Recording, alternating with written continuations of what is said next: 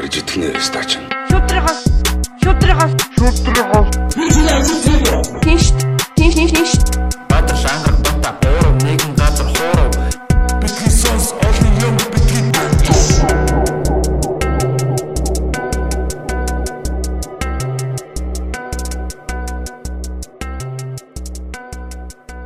За сайн байцгаана уу? Та бүхэндээ энэ өдрийн мэндийг хүргэе. Ингээд битгий сонс подкастын маань бас нэгэн дугаар эхлэхэд бэлэн болоод байна. Бид нэр ойр тус ер нь подкаст хийгээгүй. Хөл хорионоос ингээд те зайнаас хоорондоо ярилцах бас жоохон яг нэг амьд мэдрэмж бол байхгүй байдаг юм билээ. Тэгээд баг багаар одоо ингээд подкастуудаа а эргээд хийж эхэлж байгаа. За манай Бадрал ангарах хоёр бол бас ажил ихтэй бас а одоо сэтгэл зүйчтэй подкаст сэтгэл зүүн бас ажлуудаа бас хийж байгаа. Сэтгэл зүүн ажлуудаа тий. Сэтгэл зүүн зөвлөгөөнүүдээ бас хийж байгаа. Манай ангараг болохоор одоо а Ажилд орсон байсан те. тий одоо энэ барилгын төслийн менежерээр ажиллаж байгаа. Тэгээд бас том том одоо барилгын төслүүдийг арцтай аманд дээр ер нь арцтай аманд л ер нь өнжөөд ах шиг байна.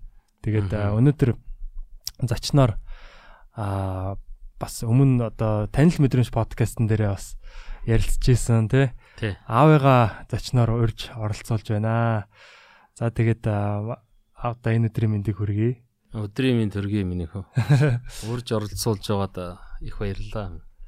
За тэгээд манай аав бол а а, би танилцуулъя те яг товчхон танилцуулгад бол намайг төрүүлсэн. Тэгээд анх орол Оролцсон. Оролцсон. оролцсон ер нь эхний файлыг бол хийсэн. Тэ- тэ- Тэгээд анх бол одоо хуулийн мэрэгжилтэй те Тий, хууль эргэцэн мэрэгжилтэй. мгм. А, цагдаа цагдаа яг тий. сурж исэн. 90 онд э, хуучнаар бол зөвлөлт холбоот улсын а, дотоод явдлын яамны академиг а, Москва хотноо төгссөн 90 онд. Тий. Тэгээд Улаанбаатар хотын хот- хотын унган. Тий. Аа тэгээд одоо 40 мянгатад төрж өссөн. Нуугаад яг хөө 40 мянгаттай хаа гэж. Аа нуугаад вэ гэдэг. Тий. Тэгээд дараа нь бол одоо намайг төрсний дараагаар бол аав маань бол одоо цагдаагийн албанаас гараад одоо Америкийн компанид ажиллаж эхэлсэн тий. Тий, яг Чин багнуут та ажиллаж эхэлж Чи чин тий 92 оны э, намар 9 сарын 25-нд юу лээ? 9 сарын биш ээ. 10 сарын 2 10 сарын 2 мартцсан. 7 хоногор наас цаашаа. 10 сарын 2-нд төрсөн тэгээд э, тэр зун би цагдаагийн байгууллагаас өргөдлөө өгөөд гарсан л да. Хавар нь э, тухайн үед нөгөө сайд нарын зөвлөлийн дэргэдэх удирдлагын хөгжлийн актем гэж байсан. Тэнд нөгөө ш- н- нууцаар шалгалтаа өгөөд аха. тэгээд тэнд удирдлагын актемд орох гээд шалгалт. тий удирдлагын актем. Ер нь мэрэгжлээ өөрчлөе ер нь жоохон өөр юм хий гэж бодож байсан. Тэгээд э, шалгалтаа өгөө тэрүүндээ тэнцснээ мэдээд тэгэл одоо э, эвтэйхэн байдлаар наадам өнгөрөөж байгаа л 7 сар. Тэгээд ажилчин дүүргийн э, цагдаагийн хэлтсийн манай дарга тухайн үед э, дэд турандаа байсан цолтой байсан санагдаж байна. Сан гаргачаагүй байсан л да. Сан гаргачаа гэдэг мундаг тийм цагдаагийн дарга нарын нэг байсан. Тэгээд сангаа даргатаа өргөдлөө бичээд ороход миний өргөдлийг ураад миний өрөөнөөс зайл явж ажиллаа хий гэж нэг загинсан. Тэгээ хоёр дахь удаа ороод уучраа хэлээд одоо ингээд түүхэд шуухтай болсон болж байна. Тэгээд одоо бас нэг э, залуудаа нэг өөр өөр ажил өөр чиглэлээр бас нэг өөрийгөө хөгжүүлээд үзье. Би бол цагдаагийн байгууллагын үндсэн кадраа тий мэрэгжлийн сургуулийн амжилттай улаан дипломтой сайн төгссөн шүү дээ уул. Тэгээд энэ цагдаагийн албандаа бол бүр болохгүй бол би эргээд одоо хөсөлтөө гаргаад эргээд албандаа орохыг одоо орохоор ирэх баха хэрвээ одоо болохгүй. Гэхдээ би нэг өөр юм оролдмоор байна. Дэд дурандаа та нэг энийг дэмжээ дэмжээд өгөөч. Тэгэл манай хүн явуулах дурггүй байсан. дургу байсан. Мэргэжлийн сургуулийн төгссөн бэлтгэх бас гайгүй залуу одоо найдлах найдвар тавьж ясан эргэн эргэн төлөөлөгч нарын нэг нь байсан. Тэгээд мань хүн гэсэн дотоод явдлын яамны академик төгссөн дээд курсын төгссөн тийм одоо мундаг манай дарга байсан л да. Манай тухайн цагдаагийн байгууллагын. Тэгээд их дурамчхан байж байгаа. Тэгээд яг сүүлд нэлээд удаан надтай нэлээд халуун мэтгэлцэж ярилж байгаа сүүлдээ яг эцэг хүний хувьд би чамайг явуулъя тий. Тэгтээ чи алдаа гаргаж байгаа юм биш шүү. Чи сайн бодоорой. Ингээд тэгээ би тэр үргэлжлэл цохогдоод би хотын цагдаагийн газрын боловсруучны дарга тохойд хурандаа Үнэн бат гэж байсан. Үнэн бат дарга дээр бас орсон, бас загнуулсан. Тийм. Ер нь бүх шатны манай цагдаагийн байгууллагын дарга нар боловсруучны тохойд явуулах дургу байсан. Манай дарга нар цагдаагийн дарга нар шүүрэн жоохон захиргааталтай жоохон тийм тий шулууд шуудхан шулуунхан ярьждаг улсууд одоо байдгийг хичээлхүү загнуул зэмлүүлж. Тэгэл яг уу цагдаагийн байгууллагын ажил олбон тушаалаас чөлөөлөгдөөл тэгэл аав нь энгийн амьдрал руу орсон да. Тий тэгээ намар 9 сарын 1-ээс хичээл эхэлсэн. Удирдлагын хөгжлийн институтийн удирдлагын хөгжлийн институтийн бизнес удирдлагын дипломын сургалт гэж байсан юм Аа зөв. Дипломын зүгээр нэг жилийн өдрийн дипломын сургалт. Бизнес удирдлагаар. Тий, бизнес удирдлагын чиглэлээр сурсан. Тэгэл одоо маркетинг тухайн үед одоо 92 оны сургалт гэж одоо бас тэр тухайн үед л таарсан юм байсан ба. Одоо бол шал өөр юм сургаж байгаа шүү дээ. Тий, шал ахсан, шал одоо тэлсэн тийм төвшнээ. Тэгтээ бол яг юм юмны захаас одоо зуураад авсан гэдэг юм да тэр жилийн сургалтын явцад англи хэлээч бас гайгүй э, эхлүүлээд авсан. Тэгэл одоо бизнес удирдлага э, зах зээл э, судлал маркетингийн юу чиглэл гэл ер нь эдийн засгийн онол мол тэр чиглэлийн юмнуудыг бол ерөнхий тийм жоохон наад захаас нь л суйртай болж авсан. Тэгэл одоо юугаа өөрчлөөд мэрэгчлээ өөрчлөөд одоо нав баг хахад л гэрт ингээд Вагнер Аз те Кат гэсэн юм юунууд гэрт ирнэ. Катын малгай, Катын ингээд юм Caterpillar те Америкийн одоо хүнд машин механизмын шүү дээ те компани. Тэгэл Катын наалт энэ төр гэл. Тэгээ яг уу. Тий, энгийн амьдрал тэгэж орсон. Нэг жил суралцаад тэгээд яг уу шал өөр чиглэлээр ажиллах суурьал тавьж байгаа юм дээ. Бас нэг шилжилтийн үе те. Тэгээд 93 онд э, төгсөөд 6 сар төгсөөд тэгээд э, хувийн компанид э, одоо нэг менежер, зэнежер хийх тийм ажил одоо шаардлага гарсан амьдрахын тулд тий. Аа тэгээд яг уу Герман руу бас одоо хуучин машины 8 хийх гэж нэг үзсэн. Аа тэр үед ч одоо залуучууд тэр нь бүгд л Оо тэгэл тийм бизнесийг бол нэг тийм 8 ганцгын 8 те яг манай төрүүчийн э, хувийн салбарын аж ахуй нэгжүүд аж ахуй нэгжээ байгуулад ингээд төрөлдсөн үйл ажиллагаа явуулж эхэлжсэн баг. Гэхдээ ер нь тэр үед бол 92 3 онд бол бас л ганцгын 8 дээр их явж исэн та хүмүүс. Өмнө нь бол одоо яг бизнесийн компани, хувийн компани гэж байхгүй байсан юм чинь. Одоо тэр ойлголтуудаас манай нийгэмд байхгүй байсан юм чинь. Тий. Зүгээр хямдхан аваад одоо ингээд нэг ашиг хийгээ. Тий нэг эсвэл одоо Бээжингээс нэг баахан юм хувц сунар те баахан өвлийн күртэг баахан одоо юу гэдэг те туулаа малгаач л юу ч л янз янз ангуур юу малгай залгаа янз бүрийн хувц сунар авцраал Орос руу төмөр замаар вагоноор явахдаа замдаа 4 5 хоног зардаг Аа төмөр одоо вагон дотор зараад вагон дотор цонхоор зардаг ч юм уу те. Орос одоо нөгөө төмөр замын өртөө хотуудаар чи ингээд яан штэ? Явна штэ. тэгээд яг цонхоор 8 хийн орж иж 8 хийн бөөнөр өгн жижиглэнгээр зарна гэл. Ер нь өөрхий ихэнх нь тэгж бизнесээ эхлүүлж ирсэн штэ энэ улсууд. Анхны хуримтлалуудаа. Тий яг тэр чиглэлээр аав нь бас үзсэн тэгтээ нэг тийм амжилттай юм болоогүй. Тий Тэгэл ер нь 93 оноос эхлүүлэл юу ясандаа нэг уул уурхаан компанид. Тухайн үед манай Монголын э, ч нэг Орос зөвлөлт холбоот улсын мэрэгчлэнгүүд гарцсан тий харилцаа бол зөвлөлт холбоот улстай нэлээд тийм одоо төдгөлдсөн байдалд орцсон. Манайх манай эдийн засгийн шилжилтийн э, шат руугаа орцсон. Ингээд э, бахан Монгол мэрэгчлэнгүүд үлддэг. А тэр цахилгаан станц тэр уурхаанууд, нүүрсний уурхаануудаа цаашаа яаж авч явах вэ? Тэр одоо олон техник тоног төхөөрөмж тэр одоо удирдлагын системүүд тэр одоо нүүрс одоо англин боловсруулах үйлдвэрүүд тэр одоо захилгаан станцууд тэр одоо бүх юма шууд тэр бүх юм чинь толгоон дээр ирж байгаа шүү дээ. Тэр хаяал явцсан. Тий. Тий одоо Оросын цэрэг яаж одоо хайж гарсан шиг л Оросын мэрэгчлэнгүүд зөвлөлт холбоот улсын мэрэгчлэнгүүд бол тэгэл бас л ам амаа бодцоогоол гараад явсан тийм хүнд хэцүү үе байсан.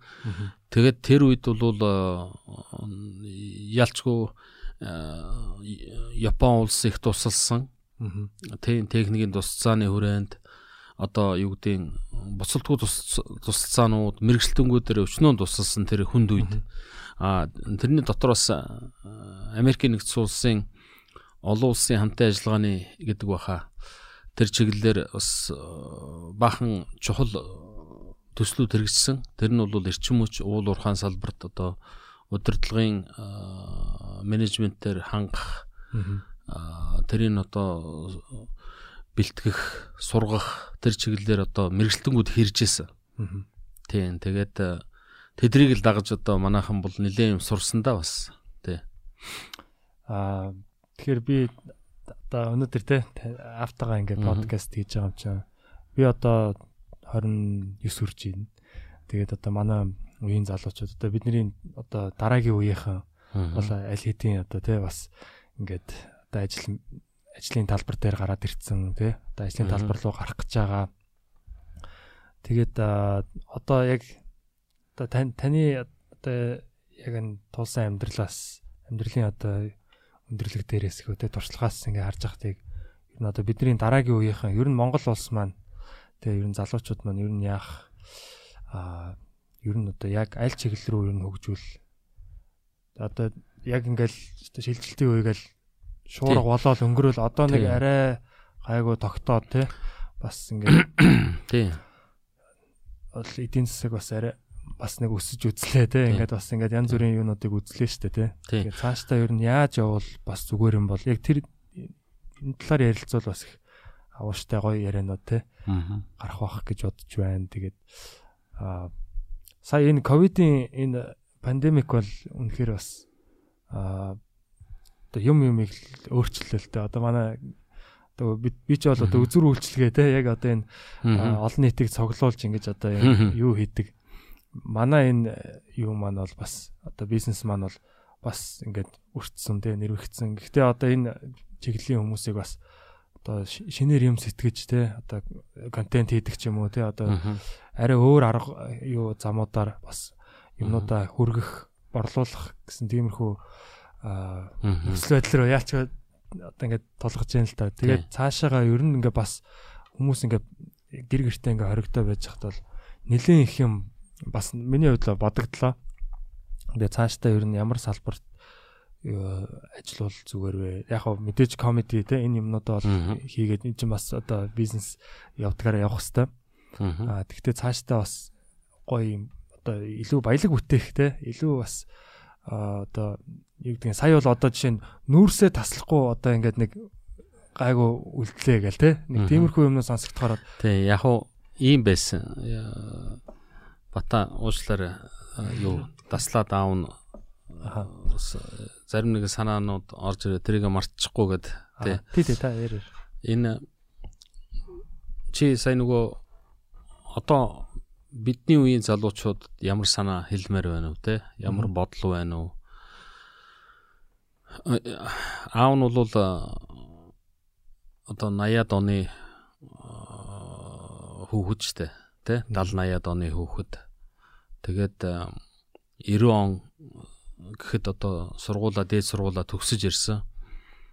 Тэгвэл бол миний тэр үе чинь бол дандаа л одоо хуучин социалист нийгмийн одоо бүтээгдэхүүн гэж бас хэлж болно те. Одоо юу гэдгийг Одоо тэр боловсролын тий, системээр тэр системээр л явсан, тэр нийгмийн тогтолцоогоор л явсан.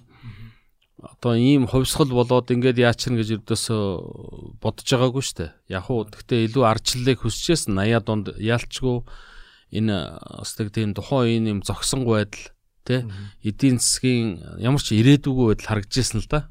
тий. Хэдийгээр тий хэдийгээр би бол тэр эдийн засгийн чиглэлээр сураагүй ч гэсэн би хууль эрх зүйн талаар одоо юу гэдэг эрүүгийн э, эрх зүйн талаар сурж ирсэн цагдаагийн академийн хүн шүү дээ. Тэгэхдээ надад ч гэсэн мэдгэж харагдаж ирсэн байхгүй юу? Энэ нийгэм бол цаашаа ямар ч явцгүй байна. Ирээдүггүй байна. Эдөөсөө нэг цаг хугацааны асуудал. Тэгэл энэ бүх юм өөрчлөгдөж эхэлтэл. А гэтэл яг тэр 80-ад оны сүүлээр э, зүүн Европт өөрчлөлтүүд эхэлсэн л дээ. Аа миний мэдхийн 79 78 билүү 80-ад оноос ер нь Польшид э, тийм хөдөлгөөнүүд эхэлсэн те. аха илүү жоохон баруун Тийм ер нь тийм э, чин Польш нь ер нь дандаа л нэг тийм баруун тааш тийшээ харж амьдэрдэг улсууд байсан л да. Тэгэхээр бол тийм тэгээд дараа нь одоо Чех э, Чехословак улс тухайн үед нэг улс байсан. Тэгэл Венгер тэгэл холбооны бүгд найрамд Герман улс тий зүүн Герман улс тэргээл ингээл энэ энэ бүх салхи энэ бүх өөрчлөлтүүд энэ бүх процесс чинь явсаар явсаар гол нөгөө Монголд ирсэн байхгүй. аха Тий. 89 90 Тийм тийм. Тэгээд 89 90-ад оны яг зааг дээр манай дээр бол бас нэг нөхцөл нь бүрдсэн байсан. Тэгээд тухайн үед бол бас манай нийгмийн нийгмийг удирдах байсан одоо э, удирдан чиглүүлж байсан хүчин бол Монгол Ардын хувьсгалт нам тий Монгол Ардын одоо ус юу төв хороо. Тий Монгол Ардын хувьсгалт намын төв хороо улс төрийн товчоо сайд нарын зөвлөл одоо юу гэдэг нь те? Тэгээ тэр мундаг одоо ахмадууд маань манай буурлууд маань хэдийгээр хуучин социалист үзэл баримтлалыг номлож байсан нийгмээ тэгж одоо захиргаадаж те удирдах төлөвлөгөөт эдийн засгийн дагуу одоо явуулж байсан ч гэсэн тэд нар ч гэсэн тэр гарц явцгүй ирээдүгөө байдлыг бас харсан байж та ухаантай улсууд те тэгээд нэг ч одоо хүний амь насыг эрсдүүл эрсдэлд оруулалгүйгээр хохироолгүйгээр аа, тэр одоо үндсэндээ ажилла хүлээл гэж хүссэн шүү дээ. Дараачийн одоо үеийн залуучууд те манай одоо энэ арчсан холбоо тэргүүлж байсан тухайн залуучууд одоо тухайн үед бол залуучууд байсан одоо л ветеранууд байгаа шүү дээ. Тэгээд манай нийгэм одоо өөрчлөгдсөн. Аа тэгээд аа, яг уу чин би бол тэр үеийн бүтээгдэхүүн 90-ад оны тий одоо 90-ад оны эхэнд би бол боловсон хүчин болж ирсэн шүү дээ. Шин залуухан боловсуучин та нарын одоо 23 4-тэй тийм залуу 5-тай залуу өдр байсан. Чамааг төрөхөд бол 25 таа байсан. Тэгээд э, тэр үед бол би чамнаг дээр хэдэн өдрийн өмнө хэлжсэн интернет гэж юм бас нэг актер нэвтрээгүй тий. А энэ яа харахгүй технологийн хөгжил нийгмийн одоо сүлжээ гэж ярихаач болий тий э, мэдээлэл харилцааны технологи гэж яриа л та тий мэдээлэл харилцааны технологи ороо бас э, нийгмийн хөгжил э, хувь хүний одоо боломжууд хязгаарлагддаг байсан юм байна. Тухайн үед би ингээд 93 4 онд тэр Америкийн уул уурхайн компанид ингээд ажиллаж байхад Америкууд ингээл ширээ нөгөө лаптопоо нэгээл эсвэл одоо десктопоо нэгээл компьютертэй Өнцөг байлгүй яг хуу тэр үчил лаптоп тэр гарцсан байсан л да дөрвчийн загварууд өдр те. Тэгээд нэг юм бид нар чинь бол нэг факсаар л харилцаад байдаг. Факсын уулаа. факс гэж хэлсэн шүү дээ. Факс гэж нэг юм яриад тэгэл одоо улс хоорондын ярианы эрх карт март гэл нэг тийм одоо нэг тиймэрхүү дөнгөж нэвтэрч эхэлжсэн. Туйлын харилцааны бэрхшээлтэй те нөгөө тий тий одоо нөгөө хөгжлийн бэрхшээлтэй гэдэг шиг харилцааны бэрхшээлтэй тийм байсан байхгүй. Харилцаа холбооны бэрхшээлтэй. Тэгэхэд тэд нэр лаптопоо онгоолгоол ширээн дээр тавиал нэг юм бичээл. Тэгэл та ажиллаа дуусчаа нэг бол би асуухлаар за одоохон би нэг 2 3 мэйл явуулчаа тэгээ одоо ингээд дууслаа гэл 2 3 мэйл явуулна гэдэг чи юу гэж байгаа юм бэ тий Гэхдээ харин би нэг 2 3 мэйл яралтай гаалтаа тэгээ нөгөө э, шүн одоо юу гэдэг Америкийн цагаар энэ мэйлийг ягаад маргааш өглөө ажил дээр өрөөд ирэхэд мэйл ирдсэн байд юм аа. Гэдгийг бол би бас ойлгохгүйсэн байхгүй. Одоо Юу гэсэн үг одоо ингээд 94 онд тэр бол надад үнэхээр сонирн байсан. аа шууд одоо Америкт тэр юу очсон байна. Тий. Одоо нэг 2 3 мэйл явуулаад тэгээд юу яачи аа, маргааш өглөө ажилда 9 цагт ирэхэд хариу нэрчсэн байх байх гэдэг чи одоо юу гэсэн үг би бас гайх. Тэгэхээр чин аа, одоо би анх ээжтэй танилцаал ингээл загтал харилцаа яж хат нэг 14-өөс 21 хоногийн дотор нэг загтал явдаг байлаа штэ. Очдөг байлаа штэ. Улаанбаатараас Москва, Москвагаас Улаанбаатар те. Одоо нэг тиймэрхүү тийм тэгээ эсвэл одоо бүр ярих шаардлагатай болвол холбооны салбар дээр очоод захиалгаа өгөөд тэгээд одоо юу гэдэг орой 6 цагаас э, бэлэн байж байгаа Улаанбаатарын цагаар тэдэн одоо юу- эсвэл одоо юу гэдэг э, Москвагийн цагаар одоо юу гэдэг 10 цагт бэлэн байж байгаа тэгвэл Улаанбаатар 5 цагаар төрүүлж байгаа юм чинь одоо юу гэдэг 3 цагаас э, юу ягаад тэд нар холбооны харил холбооны салбар дээр ирээд эсвэл төв Хоёлоо дээр цаг ирээд тоглох нь шүү тийм дээ. тэгж ярилцдаг байсан шүү дээ. Тэгээ байна уу байна. Тэгээ бас болоогүй тэр чинь шууд холбогдохгүй. За хүлээж агараа хүлээж агараа байж агараа болоогүй шүү тэргээл. Тэгээ за та тэр 5 номерын юу бүүтгэнд ороо суучих. Одоо ингээ удахгүй холдно гэл. Тэнд ороод хэдэн минут суугаал хүлээгээл те. уцаараа А, ингээд Танаа тэгээд очоогүй гоо танаа тэр хүн чинь ирээгүй л байж тээ. Хүлээж л да. Нэг тиймэрхүү тиймэрхүү те. Тийм үед л амьдарч яасан. Тэгэхээр тэр үед бол аав нь тэр тухайн нөхцөл байдалтай л уягдаж миний одоо юмыг харах те үзэл юмыг одоо олж харах миний одоо юу э, хязгаар бол тэрүүгээр э, одоо юу гэдэг боломжууд тэрүүгээр бас э, хязгаарлагдж байсан ба штэ. Тий. А одоо үед та нарын энэ э, чи ч бас одоо 28 9-тэй байна штэ. Тэгэхэд ийм одоо нийгмийн сүлжээ хөгжчихсэн тий. Одоо харилцаа холбоо. Чи зүгээр одоо ингээд видео кол. энэ утас аваад шууд видео кол хийгээд одоо тэр Америкийн нэгдсэн улсад тэр хүн чинь сэрсэн л бол шууд ингээл ярьж байгаа байхгүй юу. Эсвэл чи баахан мессеж үлдээгээл имэйл явуулаад баахан зураг явуулаад те real time бүх ажлаа хийж бол бөө файл. юу л бол юу? Эсвэл одоо эн чи хоёр өөр одоо дуу бичлэгийн студид ягаад дуунар дуучид хамтраад ко- коллабо хийхэд заавал нэг студид байх шаардлагагүй болчиход байна шүү. Тийм шүү дээ. Хідэн твд байгаа улсууд аа, тэр дуунуудыг хамтраад ингээ гаргаж ирж байна шүү дээ. Тий. Тэ? Сайхан дуунууд бичиж штэ бичлэг хийлгэж байна. Тэгэхээр ийм сайхан үед аа, та нар амьдарч байгаа учраас энэ сайхан боломжийг ашиглаад аа одоо нэг тийм янз бүрийн нэг болсон болоогүй хүндрэл бэрхшээл ярилгүйгээр сайхан тарих толгоогоо чөлөөлөөд хөдөлмөрлөх хэрэгтэй. Хөдөлмөрлөх хэрэгтэй. Тэгвэл яг зүгээр үед намайг аа, аав нь залуу байхад бол мэдээж юм ховор байсан тий хувц сунараас эхлүүлээл тий сонголт сонголт бол баг байхгүйсэн шүү дээ тий Аа, дараа нь л одоо нэг зах зээл шилжилтийн рүүгээ ороод нэг хүмүүс нааш цаашаа явдаг болоод янз янзын юм үзэж хараад те болсон болоогүй чанартай чанар чанаргүй таарсан таараагүй янз янзын юм өмсөж хэргэлдэг болсон. Өмнө социализмд бол вообще одоо бүгдээрээ нэг ойролцоо нэг авдаг салинч адилхан л байсан юм чинь.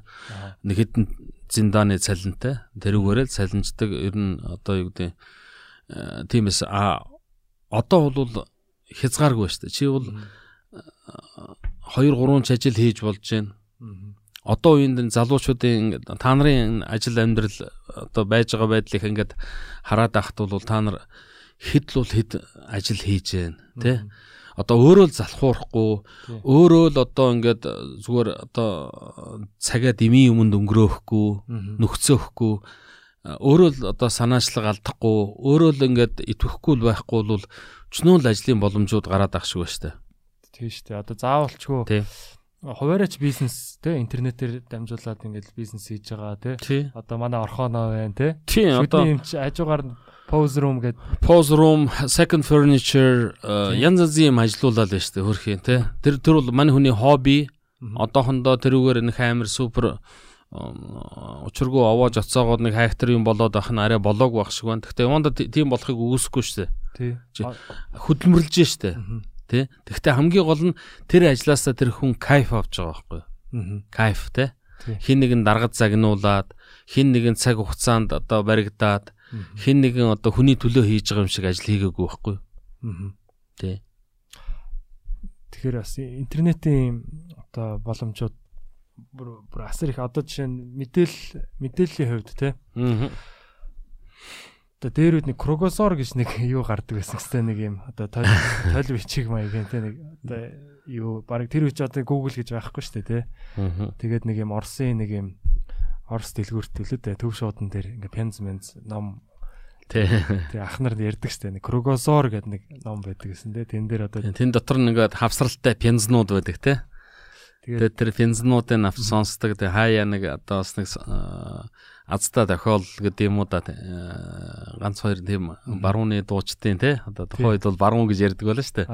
Барууны дуучдын одоо э, синглүүд эдрийг сонсдог те. а бас орж ирдэг байсан уу Аа яг хаяа алдаг оног алдаг оног. Ер нь гэхдээ үзэл сурдлын дайн явж байсан үед бол тэгж хамаагүй барууны одоо хөнгө хөгжим те popular culture-ыг бол тэгж хамаагүй оруулж ирдэг байсан шүү дээ. аа Тий, jeans, means одоо янз бүрийн хувцс мовц тэр бол яг хуу 90-ад онд бол өөр болцсон байсан. Аа 80-ад онд бол хатуу байсан шүү дээ. аа хатуу хിവэрээ байсан те Аа. Ховор. одоо бол бас маш их юм ер нь хийж болж байна. Тэгээд аа одоо ч бүр нөгөө нэг офис офис түрээслэх баг юу чин одоо тий байгууллагууд чинь сая бүр ингээ ковидын үеэр баг бүгд алсаас ажилласаар хагаад ер нь офист ингэж зардал гарах хэрэг байна уу гэ зарим газрууд бүр офисоо Тий. болж юм тий Одоо энэ Bloomberg, э, юу CNBC, CNN эдрийн нөгөө мэдээ бизнес мэдээ зүйдээ эдрийг зүгээр ингээл хаяа сонсоод хараад э, байгаа л да. Тэгэхэд одоо энэ үл хөдлөхийн бизнес эрхэлж байгаа улсууд бол ялангуяа энэ хотын төвд учиргүй ингээл байшин бариад байгаа шүү дээ. Мгм.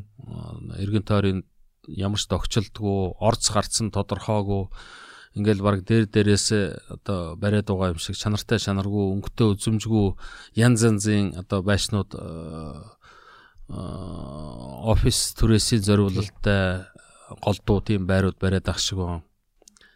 Энэ бол бас нэлээд болгоомжтой энд хандахгүй бол ер нь өцгдөр байлуудаа би урждөр байлуу ерөнхий сайд хувийн хөвшлийнхэнтэй уулзсан л да. Тий.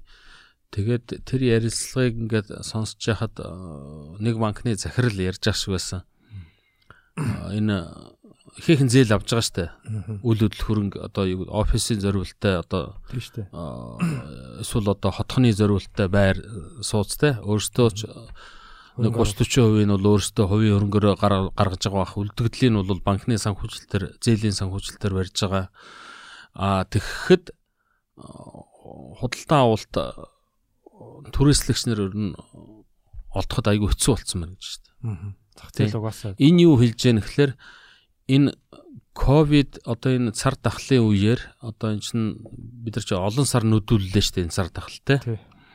Хөл хорионд ороод нэг одоо эргээд нөгөө шар юу руугаа эсвэл улбар шар руугаа ороод тий эргэж улаан руугаа ороод тий тий ингээл янз янзаар Тэгээ энэ бүх юм чинь бол энэ уламжлалт энэ офис түрээсэлж одоо албан тасалгааныхаа цонхоор ингээд кофега уунга утсаар ярих гэдэг юм яадаг юм? Энэ бизнесийн калчер чинь бол жоох удаггүй болгоо хийж байгаа. Чи гэрээсээ ажиллаа хийж болж гэн та нар наас цаашаа хотын а, төвд төгжрлгүүгээр заавал машинаар одоо нэг А цэгээс Б цэг Б цэгээс С цэг эргээд А цэг рүүгээ очилгүйгээр чи Zoom эсвэл MS Teams юунуудаар хурлаа хийчихэж штэ. Яг дэрэгдэн ингээд сууж чи өтөр яр- ярилцж байгаа юм шиг ингээд хуралдаж штэ. Аа, Тэгэхээр тийм одоо уулзтууд тэр байтха бид нар ч одоо ингээл Австралийн одоо баруун эрэг ч юм уу зүүн эргийн цагийг тааруулаад те э, Умард Ирландын цагийг тааруулаад дунд нь одоо юу гэдгийг одоо оюу толгойч гэдэг юм уу Улаанбаатарын цагийг тааруулаад ингээл бид нар хуралдаг штэ.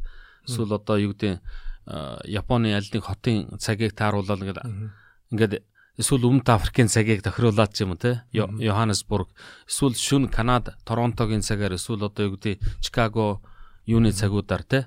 Хойд Америкийн цагуудаар сайхан Денвер Менверийн цагаар тохируулаад ингээд бид нар энэ хурлуудаа явуулчих шít. Тэгэхэд тэр болгон одоо нэг яваад амиргүй дээ юмд. Тий. Бүүн зардал. Ягаад нэг 2 3 өдрийн нэг хурал цуглаанд одоо тэр болгоо яваад ахгүй. Энэ бол орчин үеийн одоо энэ бизнес эрхлэлт, бизнес travel аа за leisure travel бол өөр те. Далайн эрэг рүү очиж амрах хэвээр те. Тэр сайхан уулыг очиж үзэх хэвээр баг те. А энэ хэрэгтэй хэрэггүй нэг уулзалт цуглаанууд хурал форумууд тий эсвэл одоо чуулган эсвэл одоо юу гэдгийг сургалтууд тий энэ юмнуудыг бол алсаас хийж болж гэн ажлаа алсаас хийж болж гэн гэдгийг бол аягүй сайн харууллаа штэ. Тэгэхээр энэ бол одоо энэ пандемикийн дараа амьдрал бол нэлээд өөрчлөгдөнө гэж би бодож байна. Амьдрал ер нь бизнесийн хэмнэл өөрчлөгдөн энэ үл одоо хэрэгтэй хэрэггүй нь олон үйл хөдлөхүүдийн одоо түрээсийн бизнес одоо худалдааны бизнес бол нэлээд өөрчлөлт үүсэх байх. Тий одоо дэлгүүрүүд тий одоо яг ингээд заавалчгүй очиж авах онлайн худалдаа хүргэлт одоо манад гайхамшигтай хөгжиж штэ. Одоо тий ток ток хөлөө тий. Тий ток ток. Тэр залуучууд өшөөч одоо янз янзын шопи гэж өчнөө залуучууд тэд нар л хотын төвөр сайхан дугуйтаага тий. Одоо баахан юм хөрглөө штэ сүүлийн хэдэн сард. Тий. Тий. Энд ч хөгжиж штэ. Тэгэхээр бас маш их юу эдийн засгийн бас хэмнэлт бол байгаа л да тий. Одоо төгжрөл одоо янз бүрийн. Оо байлгүй яах вэ? Тий. Аа манай болохоор бас ингээ маш олон одоо гадны байгууллагууд, бизнесмэнүүд, том компаниуд тий янз бүрийн одоо Америк, Австрали, одоо Хятад тий аа одоо Япон, Солонгос одоо өмнөд Африк одоо маш олон тийм одоо хүмүүстэй харилцдаг. Тэгээд бас бизнесийн соёлоодыг бас харж байгаа бах тий. Тэгээд тэр хүмүүстэй бас ингээд харилцаад бизнес хийгээд явж байгаа. Тэгэхээр би бас асуумаар байна л да. Одоо ингээл сая одоо бид нэг ингээ онлайн маш их боломжтой байна тий. Зарим нь одоо энийг маш сайн ашиглаж байна монголчууд. Ер нь одоо яг манах манай залуучууд одоо дутагтаад байгаа юм яг юу байгаа юм шиг тань санагдаж байна. Яг одоо гадны одоо залуу хүмүүстэй ч гэдэг гадны одоо энэ а манай залуучууд бол би бол их мундаг гэж боддог. Гадны залуучуудаас дутаад байгаа юм өдөөсөө байхгүй. Тий. Одоо учиргүй илүү гараад байгаа гэж хэлж болохгүй бах те. Гэхдээ дутаад байгаа юм өдөөсөө байхгүй. Аа одоо энэ чинь мэдээлэл харилцаа холбооны технологи нь хөгжсөн учраас те. А тэгээ дээр нь нийгмийн сүлжээ гэж нэг одоо амар юм байна те. Тэгээ энэ чинь бол тэр тус манайх чинь бол актер суралцж байгаа шүү дээ. Хүн болгон гар утастай, хүн болгон тэр дотроо смартфонтой тий. Тий. Тий. Одоо өдөөсөө тэгэхээр манай залуучууд ямар нэг юмнаас дутсан юм бол байхгүй. Тий. Би бол боддیں۔ залуучууд өөрсдөөс нь л хамаарж байгаа.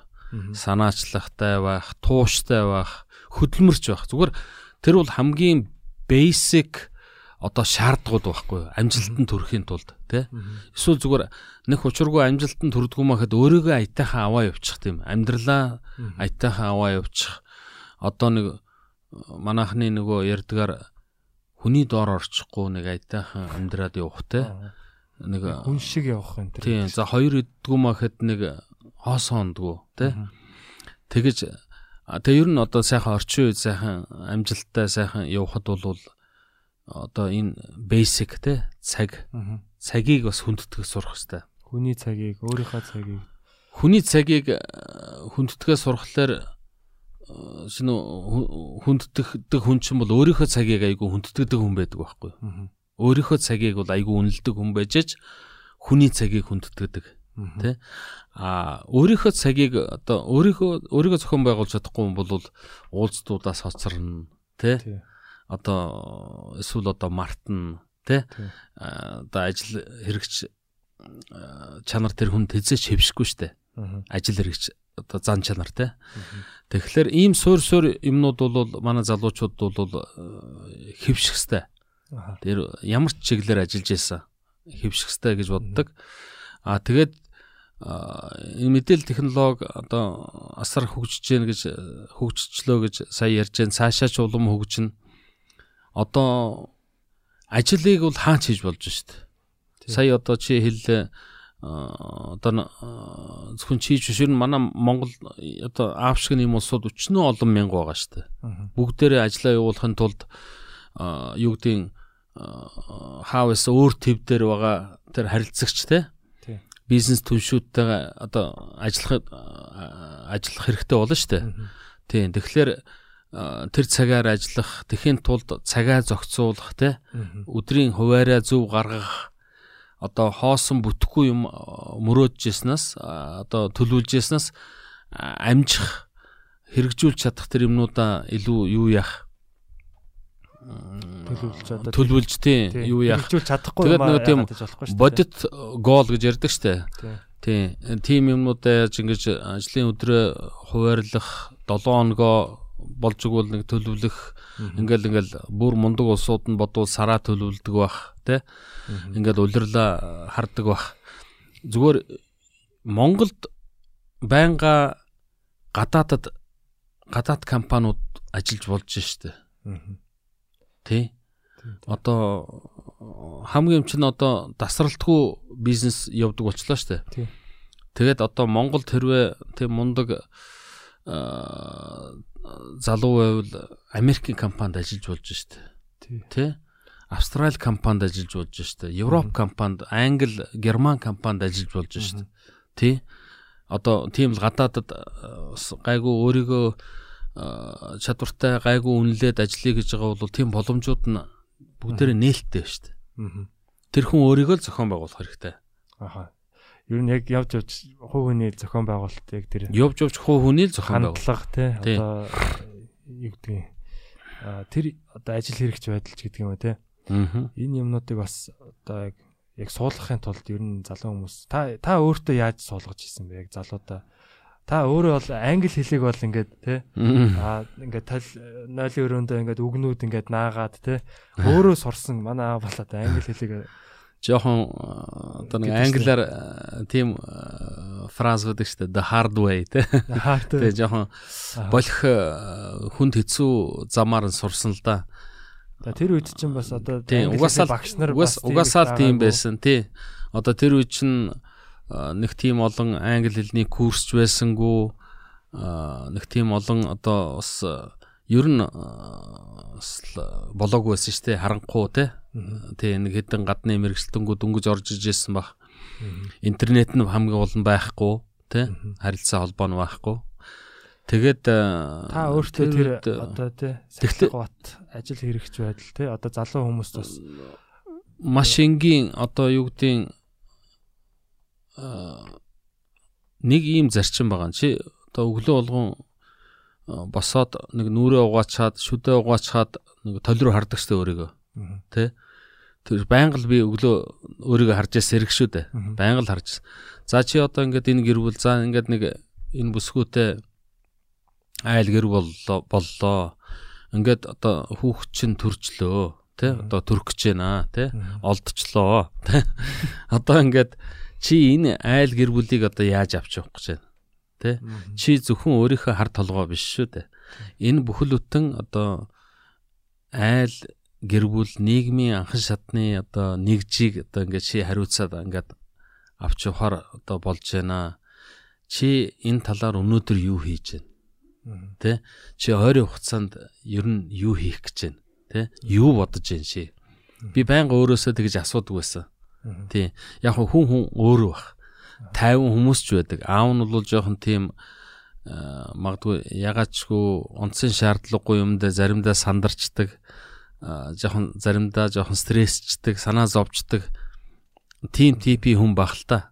Ер нь тий альва юмд хоцрохгүй гэд нэг төрүүлээд одоо юу гэдэг хувцас өмсчдэг төрүүлээд чандаана э, савлждаг тий цүнхэлждэг төрүүлээд одоо юу гэдэг очиж байдаг явж байдаг ч юм уу болж игэл хоцорчихгүй гэж боддог аа тийм тип юм шиг байгаа юм тэгээд э, тэгтээ бол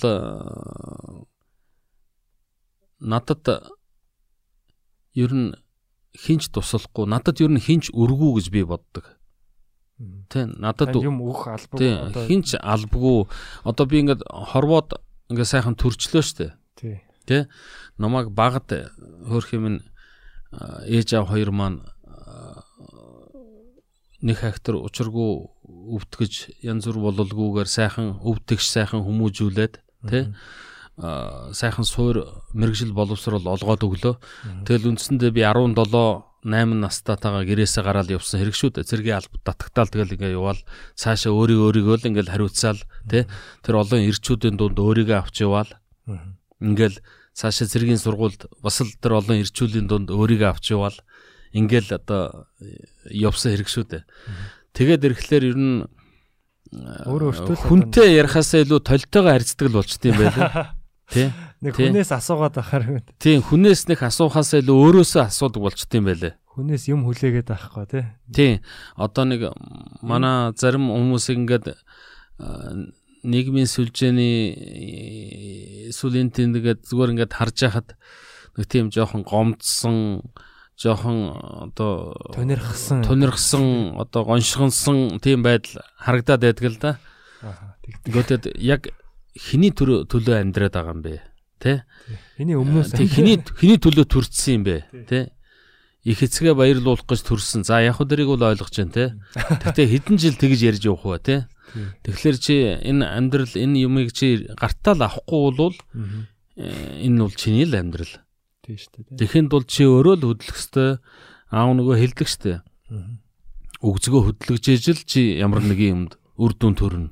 Тэ ямар нэг юм бодож байгаа бол чи өгзгөө хөдлөж байгаа байх л гэж би найдаж байна. Тэ? Тэ ямар нэг юм горж байгаа бол а тэгэхгүй зүгээр суугаад одоо юу хүлээгээд хаанаас юу хүлээгээд байгаа юм те. Тийм тэгэл одоо нэг ямар ч хамаагүй оюу толгойч гэдэг юм уу хинч гэдэг одоо тийм одоо э, тусламж тэтгэмж. Хишиг юм тэр. тийм тийм хишиг тийм зээл гэдэг одоо нэг тийм хачин юм яриад явахгүй зүгээр урдхаа э, урдах дээрээ анхаарлаа төвлөрүүлээд тэгээд тэр ажлаа л хий. Тий. Аавд нь бол тийм л зөвлөгөө. Залуучууд ч гэсэн тийм зөвлөгөө. Гэхдээ та нар э, залуучууд та нар одоо өнөөдөр 20 эдтэнгүүд 30 эдтэнгүүд ч байна да. Чнөө сайхан боломж нэгж штэ. Бүр дургуугаа өрөөл мэрэгжлээ солиод өөр юм хийж болж штэ. Тэ нас байна. Тэ.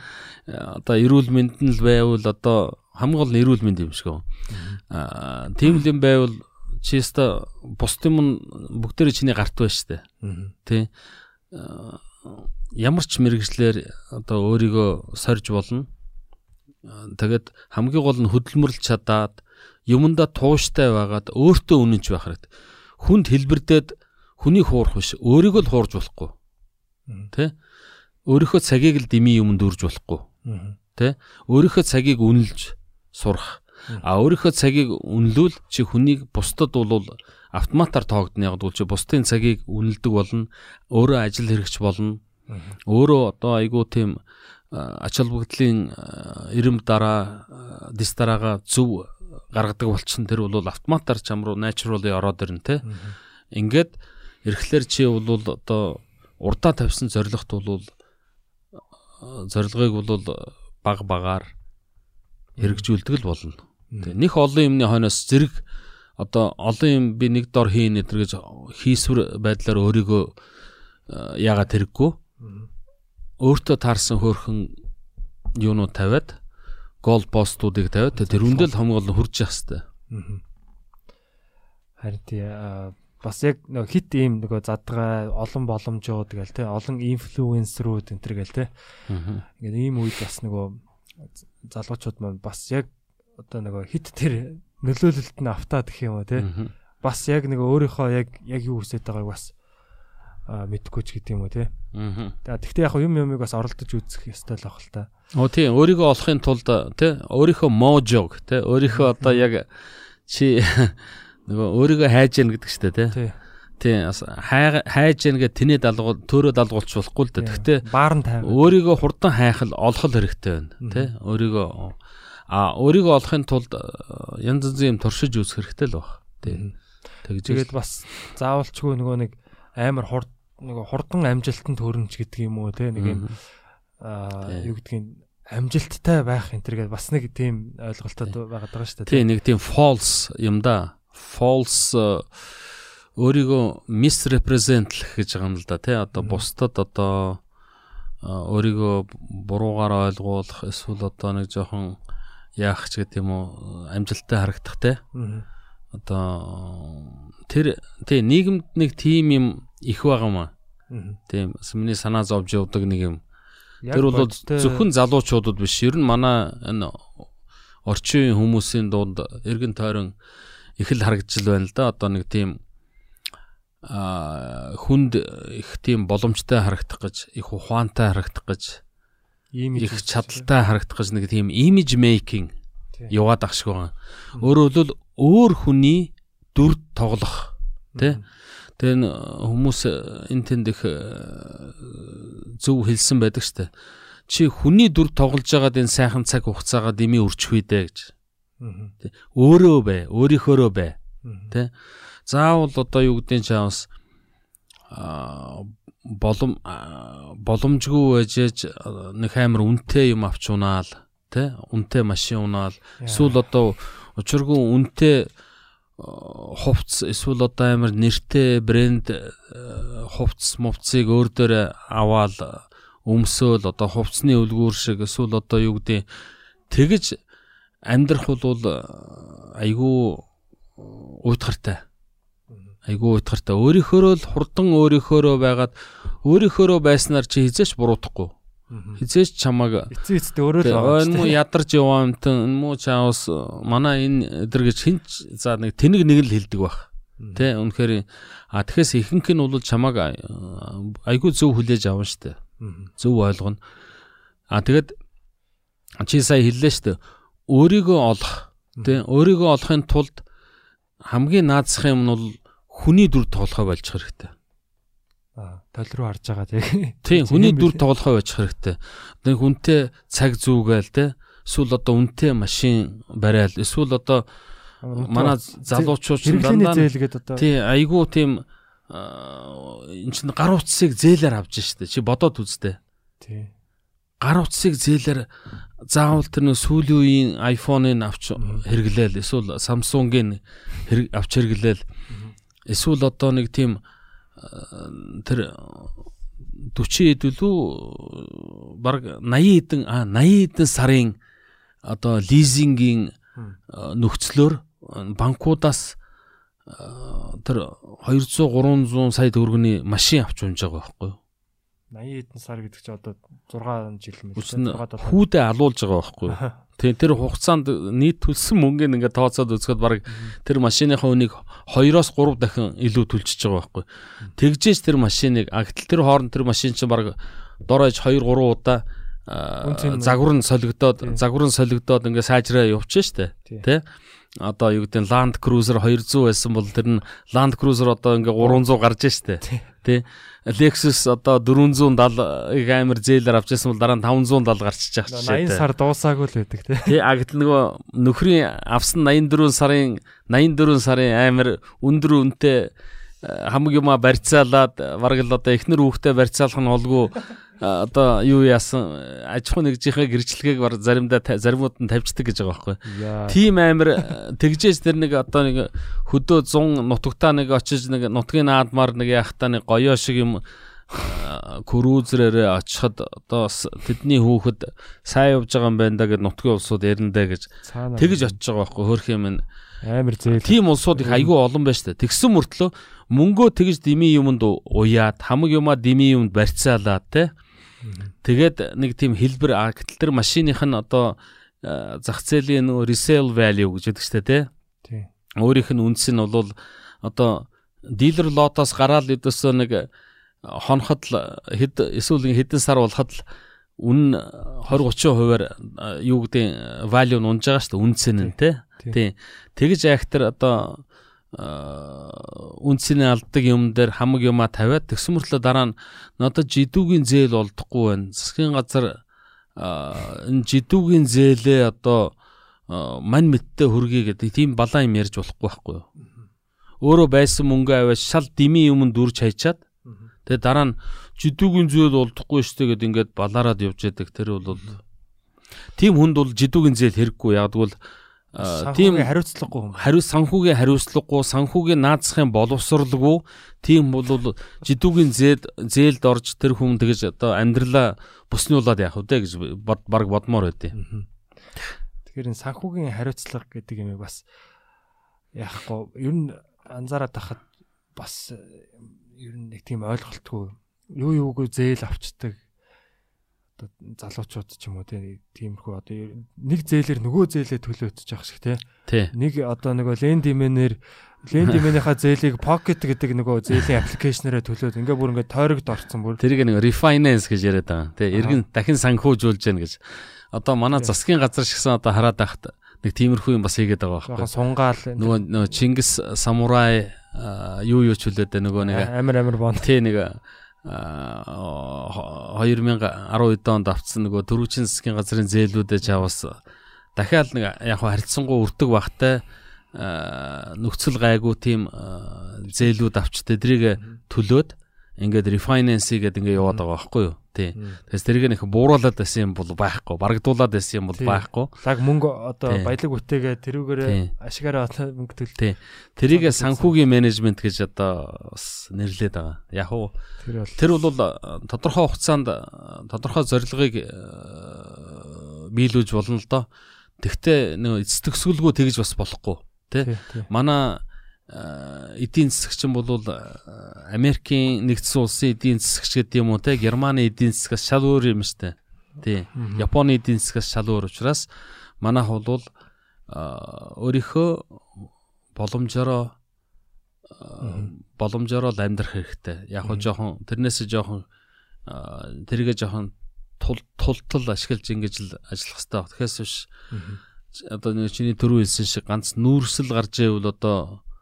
Болж яаж гэдэг юм. Сая одоо хөл хорионы үеэр аа чаавс муу хоногтоо хэдэн нүүрс хэдэн машин нүүрс гарч ийн тэрийгэл тоолоод тий өдөөсөө манай бизнес өдөөсөө л тийм байж тээ.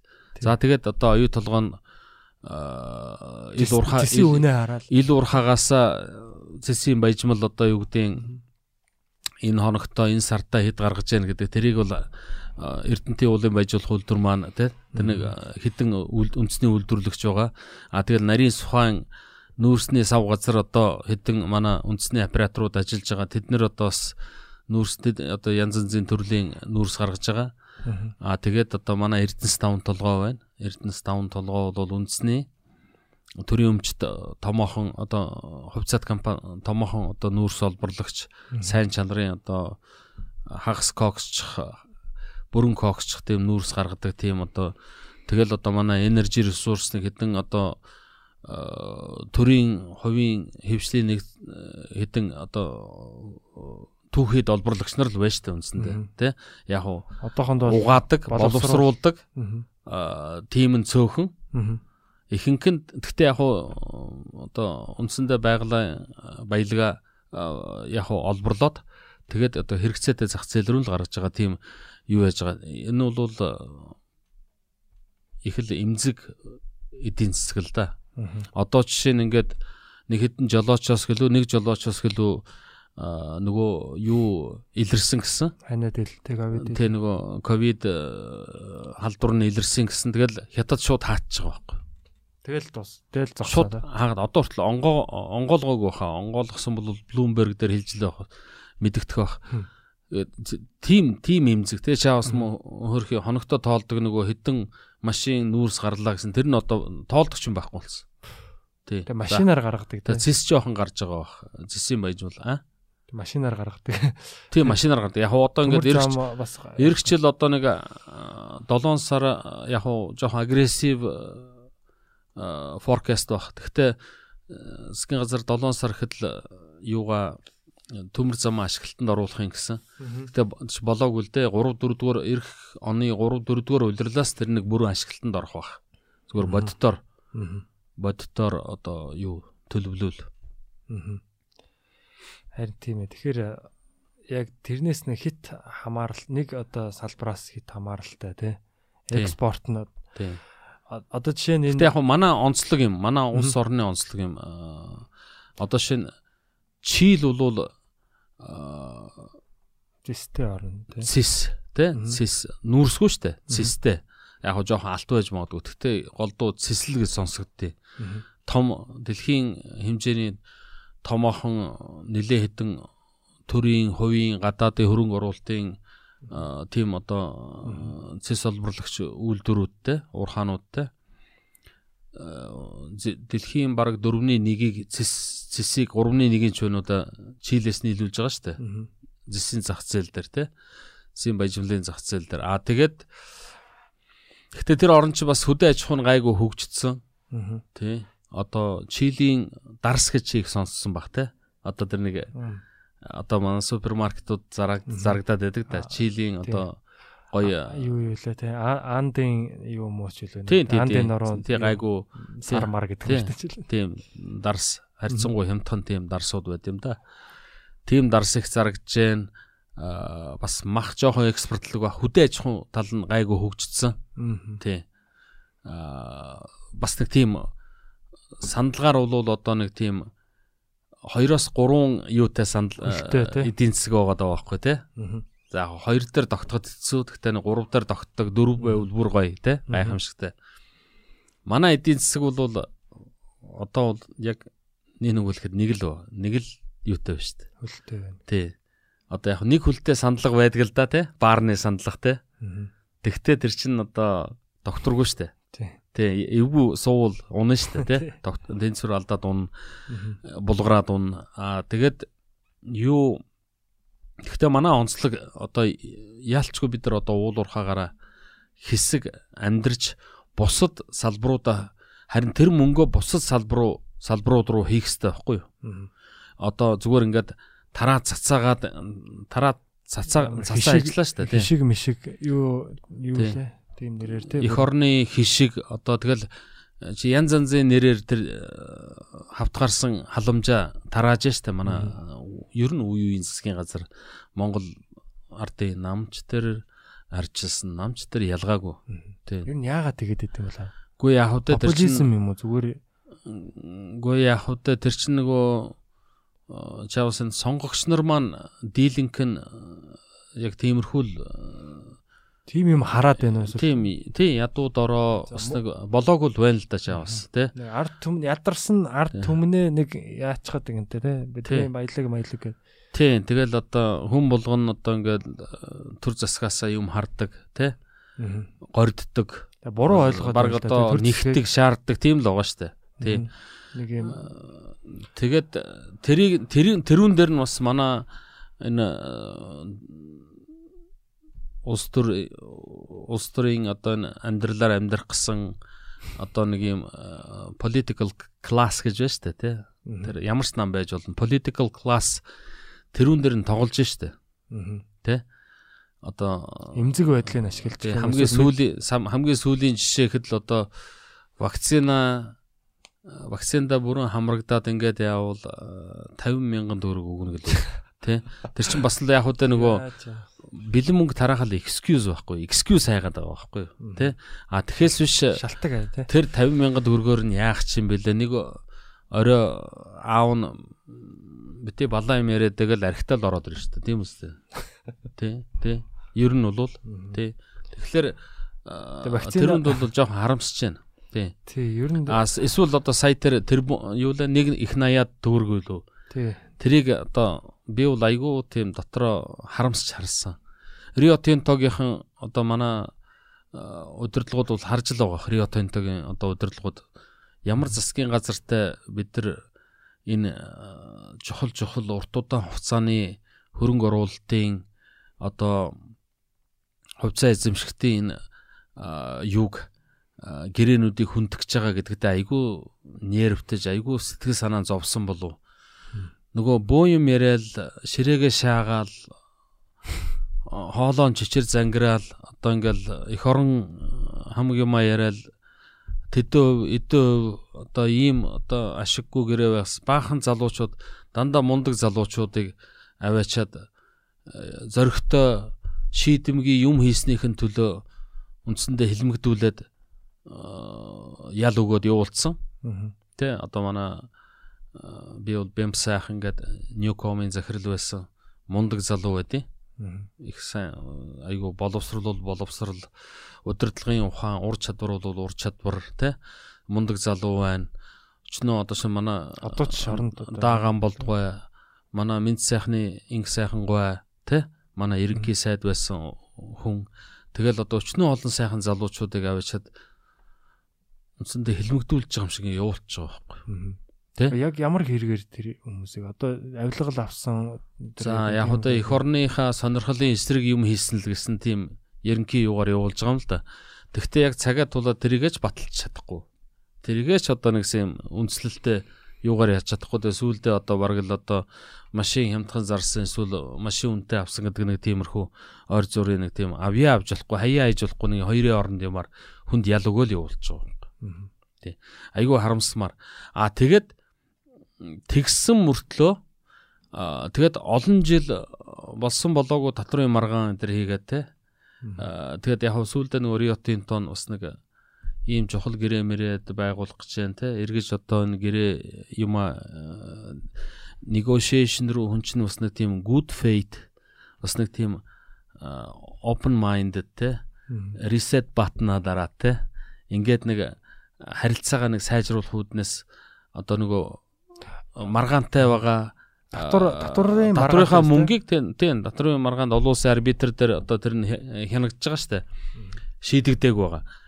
Тэр аваач тэр мөнгө аваачаад бүр дансанд нь хийчихэж байгаа байхгүй чи боддоо чи тэр ингээ шийдвэр гараагүй байхад гарааг байгаа. Арбитрийн шийдвэр гарааг байгаа.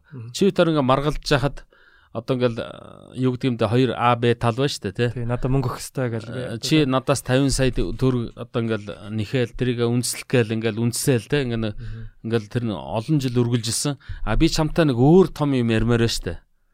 Тэгэхээр давай нөө всё гэж би чиний яг хэлснээр бол энэ асуудлыг шийдэхгүй гэж бодож байна те энэ бол айгүй маргуунтай асуудал айгүй subjective те тийм учраас энийг хүндлэнгийн одоо мэрэгжлийн шүүхээр хоёлаа таслуулъя эрхвч тэдний шийдвэрийг одоо чийж хүлээх бах би ч хүлээн зөвшөөрөх бах те. Тийм учраас хоёлаа энийг одоо юугаар шийдвэрлүүлъя гэдэг өгч байгаа. Гэхдээ би чамтай одоо сериосны юмнууд ярмаар байна те. Батвилэг чамтай ирээдүг ярмаар байна тий олон жилийн олон 10 жилийн харилцаа хамтын ажиллагааг хоёлаа ярмаар байна. Тийм учраас давай би тэр 50 сая төгрөгийн escrow account гэдэг юм юу гэдэг чиний дансанд хийчихье. Тэ? Ягагт бол хэрвээ одоо үнэхээр чиний зөв байвал чи тэр одоо мөнгөө бүрэн дүнгээр нь авна. А хэрвээ одоо яавал тэр шүүхийн яасан юг тэндээс аваад зүрүү мөнгөө би буцааж авна ч гэдэг юм уу те. Тийм л юм байна. Тэгвэл би өөрийнхөө чамд ямар нээлттэй байгаа? Чамтай ямар сериосны харьцаа харилцааг ирээдүйд ирээдүгөө харж хөгжүүлэх гэж байгааг бодоод би чамд дансан чинь юу чи надад нэг данс өгөөд би тэр дансан чинь одоо юу гэдэг 50 сая хийж байгаа байхгүй чамд итгээд. А гэтэл чи миний нүдэн дээр их нэртэй нэг палач авч өгөөд хүүхдүүдтэй нэг баахан усны усны буу одоо дугуй мугу янз янзын юм аваад өгч байгаа байхгүй. Яг тэр мөнгөөр нь тий. Тий, яг яг намайг харж яхад өдөөсө 24 цагийн дотор гэдэг юм одоо юу гэдэг нь. Тэгээд ингээд ирэхлээр би бол дотроо их юм бодноо та. Jesus те. Би одоо энэ хүнтэй одоо олон жилийн хамтын ажиллагаа те. Олон жилийн юм ярьж яхад бодож яхад энэ хүн ийм л хэрэгцээтэй байсан юм уу? Ийм л ийм хэмжээнд сэтгэж байгаа юм уу? Тэ? гэж байгаа байхгүй. Тэр чинь маргаан шийдвэрлэгдэг байгаа шүү дээ. Яаж шийдэгдэх юм мэддэхгүй шүү дээ. Nothing is guaranteed, тэ? Чин арбитрийн шүүх шийдвэр гаргаж ич тэр чинь эцсийн юугаа дээ. Тий. Тэгэхэд миний good faith гэдэг юм уу? Миний тэр юуг итгэлээ тэгэл одоо юу гэдэг юм ямар хүнтэй яавал чи бол миний нүдэн дээр ингээд унж байгаа байхгүй at least миний нүдэн дээр тий А чи бол тэрийг үгүй миний оронд өөр хүн байсан ч гэсэн одоо инкл байсан дээ гэл ингээд тайлбарлаа сууж байгаа байхгүй тий Тэгэхээр энд би жоохон харамсч явдээ. Энд жоохон харамсч явдээ. А зүгээр ард ард түмэн талаасаа харвал одоо их орны ёо Чегеваранууд байгаа байхгүй те дандаа те дандаа. Баатрууд дандаа Че те нөхөр Че те. Comrade Che одоо дандаа одоо ардын бааtruуд мундаг улсууд те. Энэ муусан шаардлагуудыг чангалаад ингээд яачлаг. А гэтэл long term чи урт хугацааныхаа бизнес, урт хугацааныхаа дилингийг бас бодож тэрийгэ хийх хэрэгтэй байсан. Болов гэж би бод. Тэр бол миний хувийн бодол. Аа. Тийм. Хувийн ажигласан зүйл. Тэгсэн мөртлөө тэр олон залуучуудыг аваачаад хориод тэ ингээд бас амьдралын бол хүнд байдалд оруулж байгаа байхгүй. Гэхдээ Тэр баяр цогч байна. Баяр цогтойгч байс дурдах хэвээр. Тэр мө залууг аваачаад хэлмэгдүүлсэн шүү дээ. Тэр бол перфект. Перфект хүн гэж байхгүй. Хүнээс алдаа олыг бол хаанаас ч гаргаад ирнэ. Тэ? тий нөгөө хүн хүн зүгээр чи над руу эвгүй хараад байстай л гэж хэлнэ шүү дээ, тэ? Тэгэл хүнийг олзлоод авна, тэ? Перфект хүн гэж байхгүй учраас аа, ноо бол хаанаас ч гаргаж ирж болно. Тэгтээ тэгтээ хүний амьдралыг тэгж сүрүүлж болохгүй шүү дээ. бас Тэр хүн болвол тэр хүний тухайн үед гаргасан шийдвэрүүдээр бид нар өнөөдөр амьдарч байгаа байхгүй юу? Тэр их найд хүрэгч нь тэр одоо бямс сайхан, тэр сайхан бэлэг. Ерөнхий сайд тэр одоо тухайн үед бүр одоо 10 хэдэн жилийн өмнө э, баяр ерөнхий сайд тэдний кабинет баяр цогт сангийн сайд. Энэ улсуудын л одоо хийсэн ажлын үр дүн шүү дээ. Би гавья гэж нэрлэхээ байл бай. Гэхдээ энэ улсуудын тухайн үед зөрөгтэй хийсэн алхмуудын зөрөгтэй бол байсан. Зөрөгтэй тийм улс төрийн шийдлүүд, зөрөгтэй тийм хамтарсан шийдвэрүүд алхмын үр дүнгээр л бид нар өнөөдөр эдийн засгаа ингээд үдий зэрэгтэй авч байгаа шүү дээ. Одоо нэг гэрэн дээр бол ингээл дандаа л одоо яадаг штэ тий. Одоо баг захын хүн л одоо тий. Оо тэр таксины жолооч хүртэл тэр оюутлахын гэрээ гээл тий. Тийм. Манай нэг бас нэг хэцүү юм нь тэр. А тэр бол яг манай бас л төрийг удирдах байгаа төрийг одоо аа, одоо юу гэдэг вэ нөгөө төрийн эрх баригч нар гэдэг үлээ те. Төрийн эрх баригч нар тухайн үед арчилсан намынч тэр Монгол ардын намынч тэр хүмүүсийг тэгж сургасан байхгүй юу? Юм хэрэг чи өөрийнхөө ажлаа тэрүүн дээр анхаарад хэрэггүй.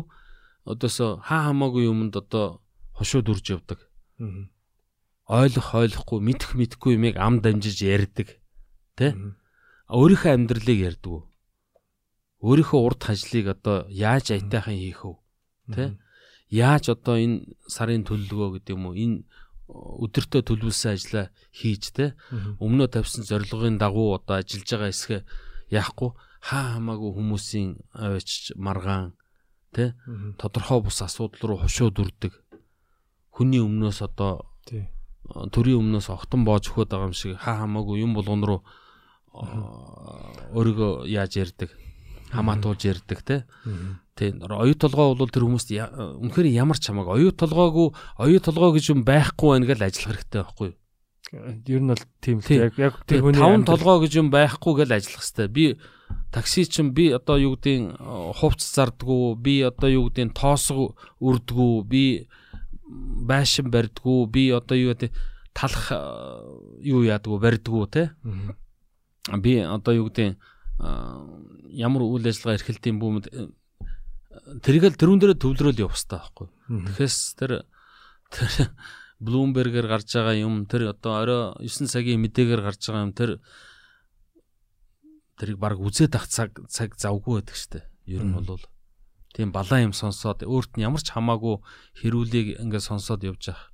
Ах заримдаа яалчгүй дисэлгүй бас нэг бүр болохгүй юм дээр комент бичмээр санагдсан юм л да. Тэгтээ бол тэр бол айгүй үр бүтээлгүй юмд цагаа өрж байгаа хэрэг. яг яг амьдрал дээр яг нөлөө үзүүлж байгаа юм уу те комент бичлээгээд одоо Тий. Тэр тусмаа одоо юу гэдэг өөрийгөө нуугаад те. Тэр Тэ. тусмаа одоо нэг тийм одоо тийм юмнууд их болчиход байна л да те одоо тий. Тэр бол одоо одоо ялангуяа энэ сонгуулийн үеэр бол бүр тий. Тэр бол яг хөө тэр ч яг нөгөө бас нэг мөнгөний трол мол гэдэг нэг тийм юм Тий, хийдэг тий. баг. тийм тийм тий. бүр одоо зохион байгуулалттайгаар Тий. тэгж бичдэг юм билээ Аа тий. Аа тэгээд яг гоо иймэрхүү сэдвүүдийг бас нөгөө улс төрчд нь аваачаад одоо жишээ Ганбаатар гişүнч гэдэг юм үү. Сүүлдээ бүр жок болчлоо шүү дээ яг.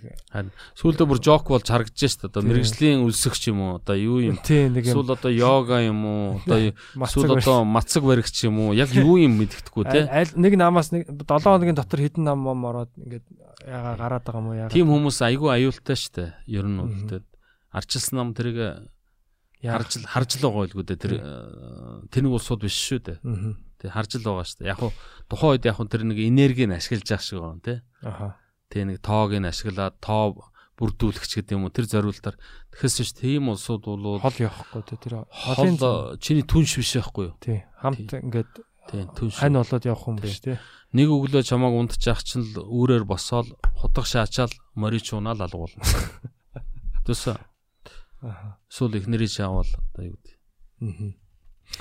Тэгэхээр энэ энэ сонгуул бас их сонирхолтой болж байна тий. Яг одоо өөр нэг улс төрийн юм уу яхан чаашаа ер нь гэтээ харж байхад бол зүгээр аа одоо нэг юм нэг талд нэг юм амар мачо тий булчинлаг одоо морь ингээ баг дарж унгаж унгаад аа нөгөө талд ч одоо эрдэн эрдэнэгаа ер нь гарч ах шиг байна тий арчилсан нам Тийм.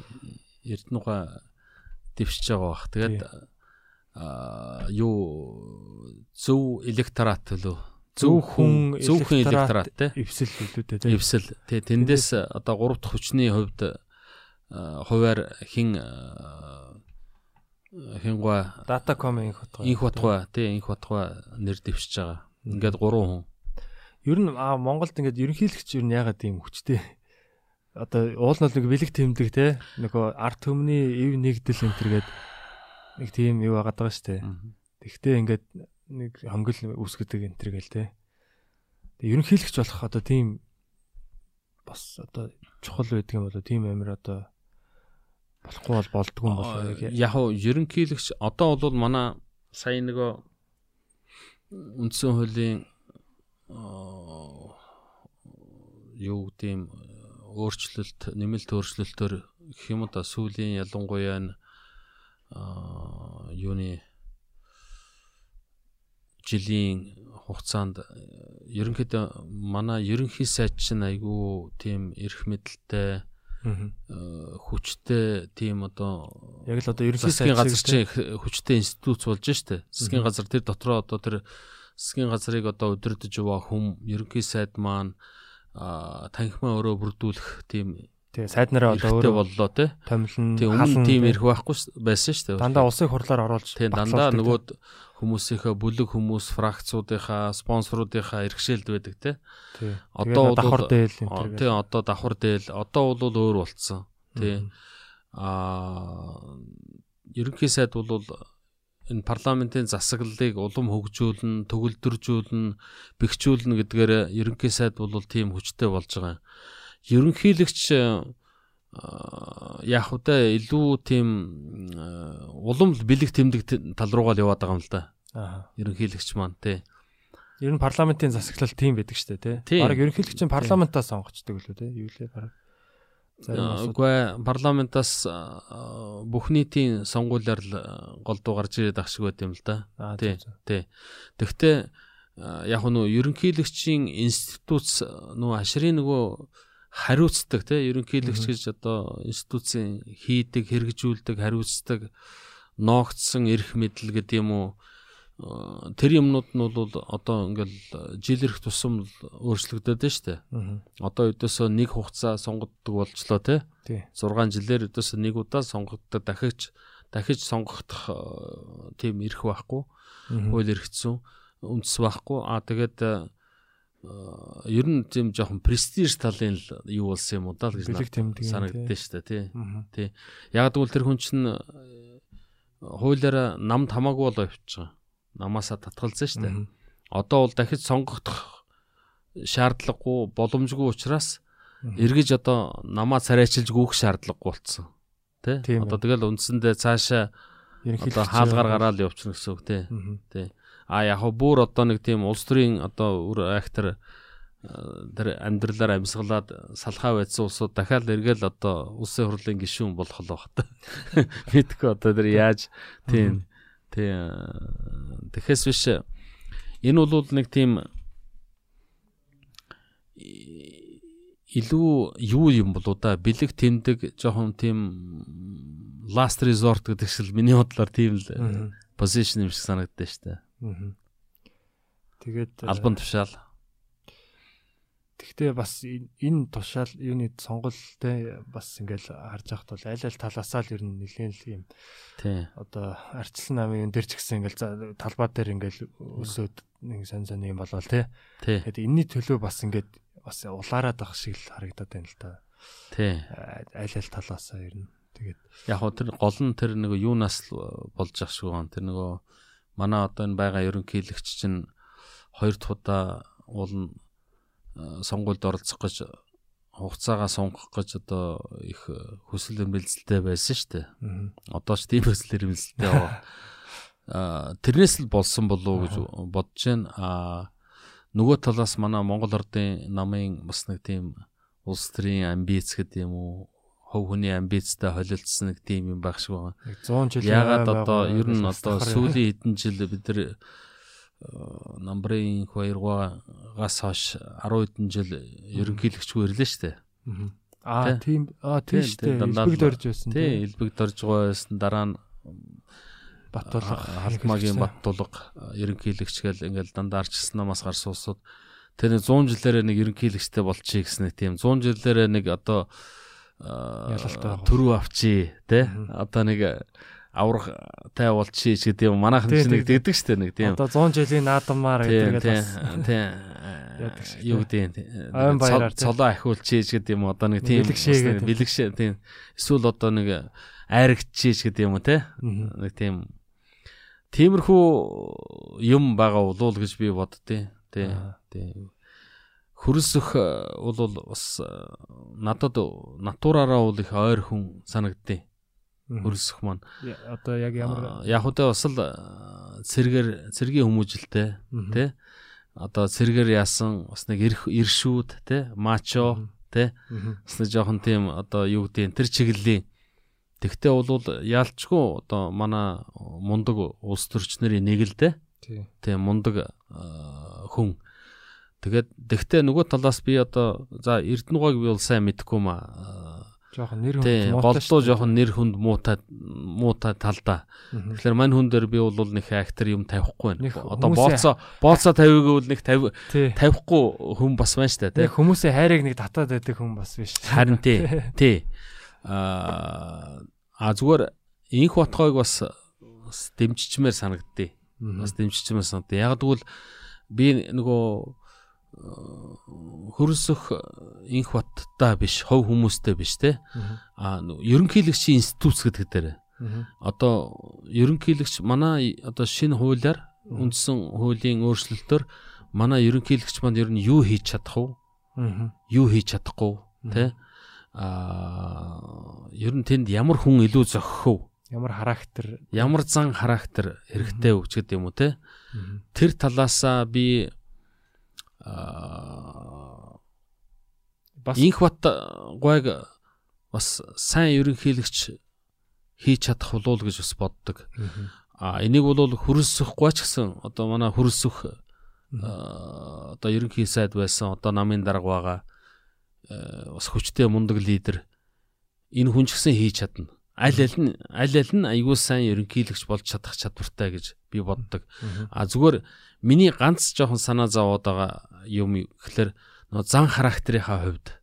Нэг нь жоохон ширүүн дөрвөн тэ? Жоохон эрс шийдэмгий жоохон жоохон шулуухан жоохон мачо Тий. тийм тиймэрхүү тал нь бол яг уу хэрвээ одоо бид нар Владимир Владимировичтэй харьцуулсан бол манай хүн бол нэг дутаад байхгүй л дээ. Тийм морио унчин тий давхичхан Баг ингээд яг зэрэгцүүлээ тавихад бол ер нь бол яг сэлүүл сэлчхэн одоо ингээд аа, цамцаа тайлаад баг ингээд яг бугуултаад тий цамцаа тайлаад зогсуул одоо ВВП-гээс дутахгүй те. илүү илүү л гарна гэхээс ч дутахгүй. Тэр одоо мундаг штэ. Аа, харахад бол нүд дүүрэн мундаг. Бас нэг бахархмаар бас нэг эрийн бас нэг тийм Тий, юу харуулдаг байхгүй сануулдаг байхгүй. Аа тэгээд тэр ажлыг хийцдэг ерөнхийлөгчийн ажлыг бол манай хөрөлсөх бол сайн хийн.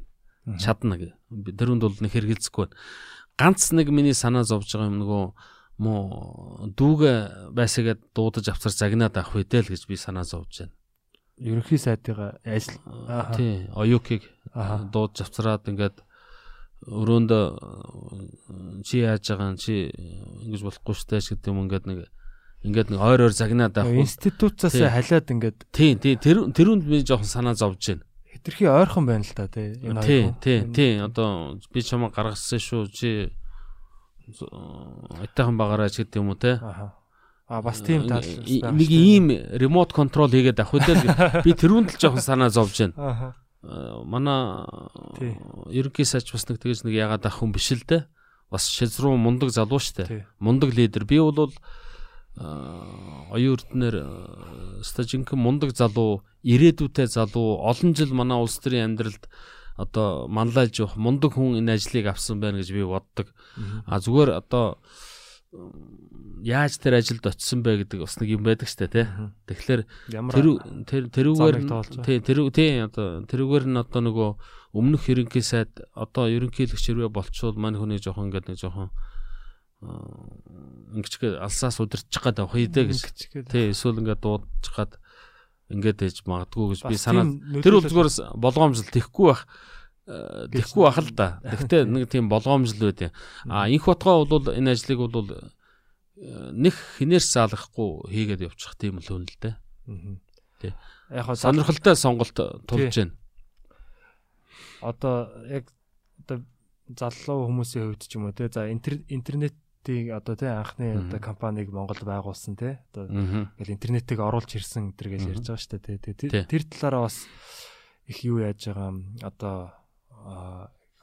одоо юм хийсэн бүтээсэн те одоо бидний амьдралд их нөлөөтэй хүн гэж Одоо ч гэсэн хийж байгаа шүү дээ. Хийж бүтээж байгаа шүү дээ. Одоо ч гэсэн тэр ажил мэргэжлэр манай хүн чинь системийн инженер инженер гэж явдаг шүү дээ. тий. Одоо ч гэсэн тэр ажлыг хийгээд явж байна. Манайх одоо чинь Datacom-д ингээл доменийн төлбөр гэл ингээл төлөөл те Тий. Datacom-аас нэхэмслэл ирж л байдаг одоо тэгээд Тийм тэгэл одоо ч э, тэгэл э, ер нь сошиал айгүй идэвхтэй хүн шүү дээ. Тий одоо Twitter дээр, Facebook дээр яадаг өмнө бас одоо нэвтрүүлэг форум гэдээ бас нэвтрүүлэг Юм дандаа хэлсэн юм болгоно дандаа юм бодогдуулсан.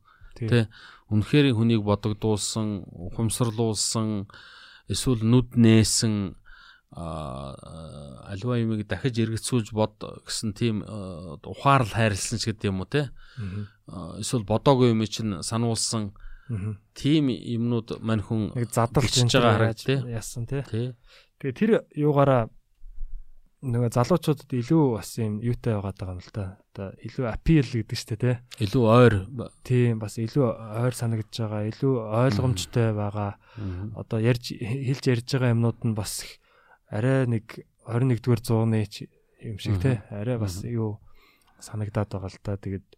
Аа гэтээ яг хав одоо ямар ч байсан тэгээд сонгуул болдгороо болох бах тий. Аа болдгоороо Бол- болоод тий. маргааш өглөө тэгээд сонгуул амьдрал үргэлжилдгээрээ үргэлжлэн штэ тий. Тий.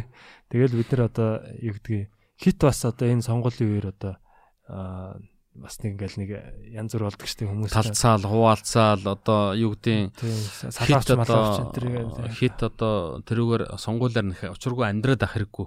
Тий. Тэг маргааш нь гэж өдөр байдаг тий. Тий Тийм тэгэхээр одоо зүгээр урд хурдах ажлаа хийгээл урд хурдах хичээл сургуульд одоо хүн сурдаг оюутан болвол тэр э, юугаа ягаал эсвэл одоо малаа хариулдаг бол малаа хариулаад э, таксигаа барьдаг бол таксигаа хийгээл.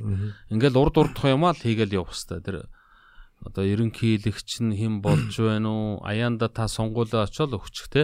Тий. Тийм тэр өөрийнхөө ухамсараа. Тэгэхээс биш наан болсон болоогүй юм бичээл постлол шеэрлэл сивэл ингээд бах учир учрыг олохгүй юмны талаар өдөөсөө оролцоод зүгээр манай олон хүмүүс сонсох байлгүй. А, хамаатай хамаагүй юмд манайхан оролцолгүйгээр урд хумаа л хиймээр. Байна. Тэгжээж л бидний ажил амьдрал ахин шүү. тий тий. Залуучууд ч гэсэн одоо нас тогтж байгаа улсуудч тэр манай Ахмад үеийнхэн ч тэр ер нь хэрэгтэй хэрэггүй юмд оролцоод иргүй зүгээр урд урдах юм аа одоо хийгээл явж. Энэ сошиал медиа ч бас хит их бас хоосон хоосон. Худлаа хайп үүсгдэг байхгүй хов хоосон. Бас хөөсрөл үүсгээ хөөсрөл тий. Тэгээд одоо яг бах мартагдчихдаг те. Дараагийн хөөс ингээд гараад ирдэг те. Өдөр болго нэг шинэ юм дуйлан гарч ирээл тэгээд би чамдаг ярьжсэн шүү дээ тэр нэг орцны талаар А, харах. Нүдүүлдэг Тий. орцоор хинч орсон тэгэл нүддэг тий. Тэгээ дараачийн одоо сенсац нь хин бай тэрийг одоо сэвдэг тэрийг одоо яадаг? Дэвдэг өтер гэдэг. дэвдэг барьдаг тий.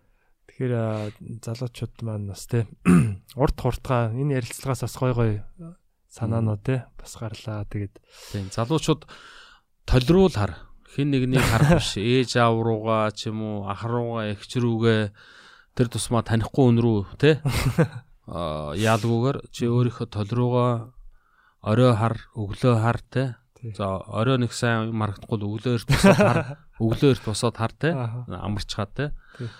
сэтгэл санаагаа тий тэгээд. өөртөөгөө л харьцсан бүх юм дотор л болж байгаа шүү дээ. өөрчил өөрчил байгаа. Бүх юмны Тий. шалтгаан, бүх юмны зангилаа, бүх юмны одоо юу гэдэг аа асуудал аа, өөрчил байгаа. Тэг учраас өөрөөсөө л тэр юу хай. За баярлаа. А- Одоо Мгм. цаг гаргаж ирж те Мгм. бас ярилцлага өгсөнд баярлаа. Тэгээд За бас бас энэ- ярилцах дуртай А бит хоёр бол ер нь сонирхолтой подкастнда аавгаа ураад ингээд бас илэн долонгуу сайхан ярилцсанд би бас их талархаж байна. Тэгээ бас ховор боломж шүү. Тий, тэгээд яг хоо бичигддгүү л болохоос биш одоо манай гэр бол те их сайхан нээлттэй Тий. ярилцдаг халуун дулаан Чөлөөтэй шүү дээ. Чөлөөтэй. тий одоо хүүхдүүдтэйгаа тий одоо ингээд одоо хөргөд Тий. ингээд Тий. сайхан ярилцдаг тэгээд зарим юм нь бас ингээ гоё бичээд гаргах юмсан те ингээд ер нь их ярьдаг л та тэгээд Бас түүх шүү дээ, тий. тий Тий. тэгээд их гоё юунуудыг одоо сэдвийг ингээ одоо те сайхан ярилцдаг хүүхдүүдтэйгээ их гоё нээлттэй байдаг. Тэгээд ийм халуун дулаан бас гоё юм юунууд ер нь одоо үр хүүхдүүдэд нь бол их юу цэник өгдөг юм шиг санагддаг л та надаа. Одоо ингээ ээж аваахаа үгийг сонсоо Тий. одоо яг би ер нь юу бас нэг ингээд энэ чинь намайг өсгөж төрүүлж өсгсөн хүн чинь ингээд мэдж байгаа шүү дээ Хөөхи яг та нар ч бас хэлдэг л дээ. Аа, Чи ч хэлдэг, дүүнер чинь ч хэлдэг. аа, Ер нь с- тэр болгон хүмүүс бас тийм боломжгүй өссөн штэ. Тэ? Мгм. Одоо голдуу манайхан ч нөгөө ээжнэр нь өрх толгоолоод. Мгм. Тэр зах зээлийн аа, юу руу шилжиж яхад тэр шуурганаар чинь бол манай Монголд хүмүүс нэг ярьдгүй л гэхээс тухайн үед яг өөрөө би бас залуу байсан тэр үед те залуу гэргүүл зохион байгуулж байсан өрөө хүмүүдээ төрүүчээс нэхлүүлэл одоо төрүүлэл өсгөөл ингээл яаж яхад тэр 90-ад он ялангуяа 90-ад оны эхний хагас бол манай Монголд аа тийм үл үзэгдэх иргэний дайн болсон юм шиг надад санагддаг шүү. гэр бүлүүд Үл үзэгдэх иргэний дайн болсон. Тий. Аа тэр за зөвхөн гэр бүл салалт одоо юу гэдгийг завсардал тий хичээл сургууль ажил төрөл ажилгүйдэл Мгм. ажлаа гинт алдах ирээдүйд ир- итгэх итгэлээ гинт алдах Мгм. өөр зүгээр нэг одоо нэг тийм юуг алдах хүл алдах тий амьдралд хүл алдах тийм асуудал бол эргэн тойрон байсан.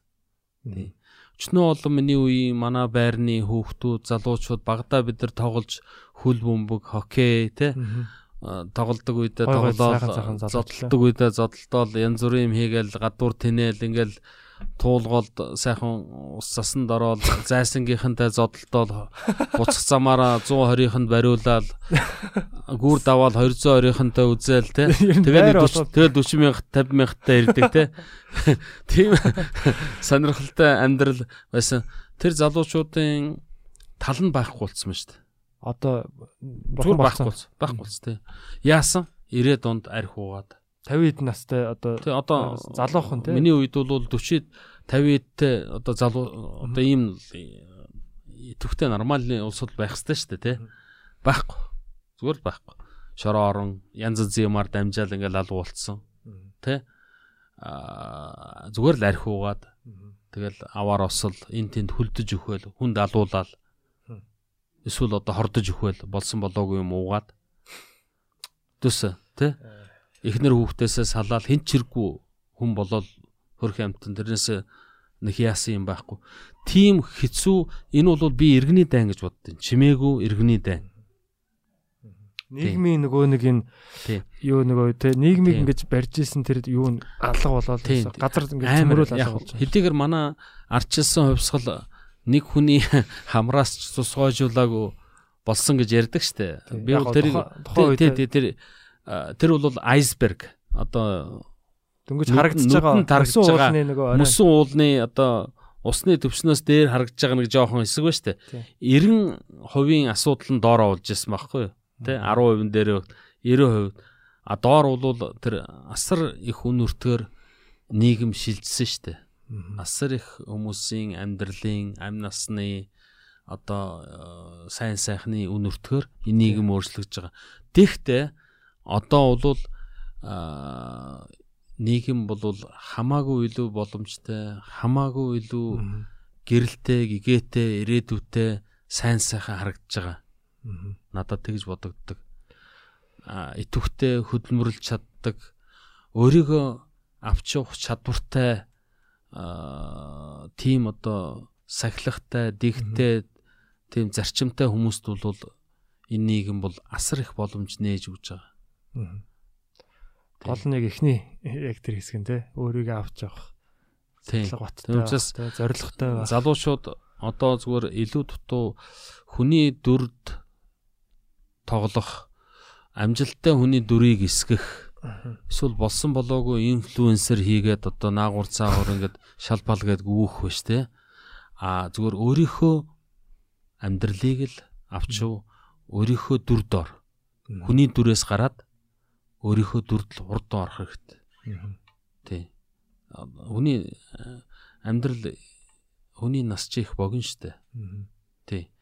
Тийм учраас над бол хүний дүр тоглож одоо амжилттай хүний дүрийг эсгэж тий тэгэж хэлбэрдэж явах тийм цаг хугацаа энэ богино амьдралын хугацаанд байхгүй гэж боддیں۔ Тий. Тэгээд хурдан өөрийнхөө дүрдээ ороод тэгэл өөрийнхөө амьдралыг зэгцлээл урдха чадах чинээгээрээ хийгээл ингээл явхад энэ сайхан амьдарч болно шүү дээ. Тэр тусмаа одоо орчин үеийн нийгэм чи асар их боломж нээж штэ. Тий. Хэлбэртгэл болох хэрэгтэй. Аа. Агуул ургуу орох хэрэгтэй. Аа. Өөрлөгөө л харах тий. Мөн чалан тарцах. Тий мөн чанараа олох хэрэгтэй тий. Өөртөөгөө л харьцах хэрэгтэй. За баярлаа. За баярлаа. За танаа тага сайхан ярилцлаа. Оо сайхан сайхан ярилцлаа. Танаа нэвтрүүлэгт амжилт хүсье. Подкастуудаа одоо сайн сайн оруулаарай. За манай бол Тий бас энэ одоо подкастад бол маш их үнэтэй хувь нэмэр. Одоо энэ микрофонуудыг бол авч өгсөн те. За наад микрофон ч болохгүй байна гэд. Тий. Яг энэ Joe Rogan-ы микрофоныг авч өглөө шүү гэд. Тий шууд хоёлаа нөгөө Rogan гэд Rogan-ы подкаст подкастууд ингээ хараад наад чи ямар юу яатсан байна гэд аа шүүрэгийн юу юу аа за за окей. Тэгэл хоёлаа шууд шийдсэн шүү дээ. Тий. Энэ микрофоноор ч бас маш олон одоо манай подкастууд явж байгаа. Тэгээ олон олон хүмүүст бас дуу хоолойг хүргэж байгаа бас.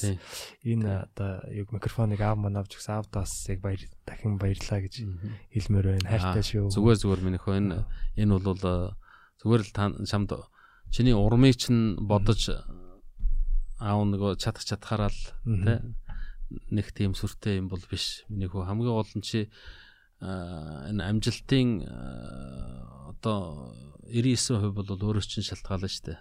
Одоо ихэнх хувь өөрөөс шалтгаална. Тийм учраас энийг одоо цаашаа чийл аятайхан авч явах хэрэгтэй. Чийл одоо өөрийгөө чилээх хэрэгтэй. Тий.